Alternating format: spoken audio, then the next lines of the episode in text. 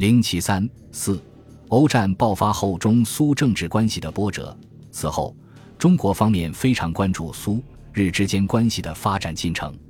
待到一九四一年三月，日本外相松冈洋右访问德国，途经莫斯科，受到斯大林和外长莫洛托夫的接见。中国大使邵力子即向苏联外交部方面探寻事实真相，苏方答称仅系礼仪性会见。邵力子即提醒苏方注意日本尽力造谣离间中苏关系的阴谋，指出苏联不仅不能与日本商谈任何不利于中国之事，且并未与日本谈及中国问题，此在中苏友谊与苏联独立自由之外交政策均应如此看法。四月上旬，莫洛托夫与结束德国之行再度访苏的松冈洋右会谈，这进一步引起中方的关注。四月十一日，国民党中央执行委员张冲在重庆向苏联大使潘友新询问此事。潘友新表示，苏联对外政策不变，苏联绝不为自己牺牲人家的利益。松冈过苏，因苏日并未绝交，照例予以接待。即便如此，张冲仍表示了中方的担心，苏联之一举一动影响中日战局甚大，个人及全国社会人士切盼苏联慎重，尤以克服日本之欺骗外交。事实很快证明，中方的担忧不是多余的。四月十三日，莫洛托夫同日本外相松冈洋右、日本驻苏大使剑川美次在莫斯科签署了中日条约，其主要内容为：第一条，缔约国双方保证维持相互间之和平与友好邦交，互相尊重对方领土完整与神圣不可侵犯性。第二条，倘缔约国之一方成为一个或数个第三国敌对行动之对象时，则缔约国之他方在冲突期间即应始终遵守中立。更有甚者，双方签署的共同宣言称，苏联是当尊重满洲国之领土完整与神圣不可侵犯性，日本适当尊重蒙古人民共和国之领土完整与神圣不可侵犯性。如果说协定文本的指向并不专门针对某一国家，这一宣言则明白无误地涉及中国的领土主权。对中国而言，苏日中立协定是最主要的朋友与最不共戴天的敌人之间的缔约，这一事实本身便是国民政府难以接受的。更何况，协定不仅意味着苏联在军事上将不再援助中国的抗日战争，而且严重损害了中国对东北和外蒙古的主权。对此，国民政府无法再保持沉默，对俄倭协定与声明，我政府立即否认，毫不顾虑与思索，以示我自主自强之决心与国格，而不与俄国以丝毫之空隙与试探机会。四月十四日，中国外交部长王宠惠发表声明，称苏日关于中立协定之宣言妨害中国主权，中国政府绝不承认。本月十三日，苏联与日本签订中立协定时所发表之共同宣言，内称日本尊重所谓蒙古人民共和国领土之完整与不可侵犯性，苏联尊重所谓满洲国领土之完整与不可侵犯性，查东北四省及外蒙古为中华民国之一部，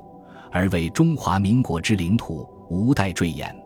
中国政府与人民对于第三国间所谓妨害中国领土与行政完整之任何约定，绝不能承认，并郑重声明，苏日两国公布之共同宣言对于中国绝对无效。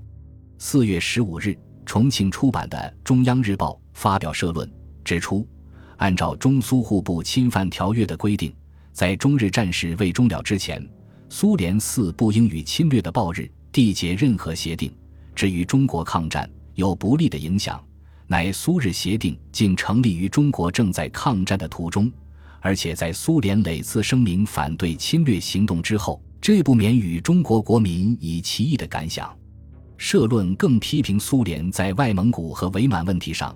违背以往中苏之间的协约和苏联以往的声明，向暴日索取对外蒙的保证和与暴日以这种保证，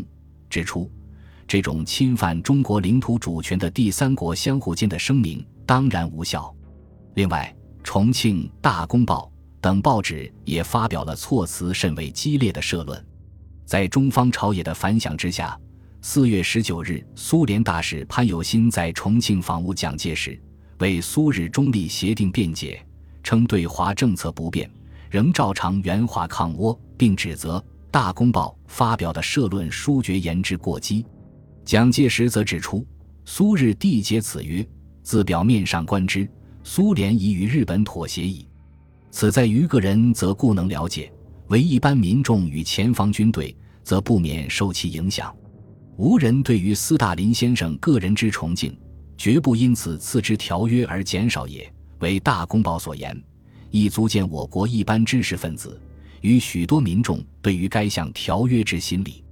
他并且希望，往事不需多论，于希望斯大林与莫洛托夫两先生，于今后讨论苏日关系之时，能于事前与毕政府开诚磋商，则毕政府亦可誉为不止。苏联最高领导人今后与日本讨论涉及与中国有关问题时，能于事前与中国政府开诚磋商。余相信贵我两国之邦交，亦如往日之亲密，往事可不必怀疑。无人权当苏日协定未曾缔结，亦不必认此约存在于今日也。至于苏日中立协定对中国抗战可能产生的影响，以及中方应持的态度，可见于蒋介石一九四一年四月二十四日给各地军政当局的密电，内有五方面的分析。一是苏联对日计划之成功，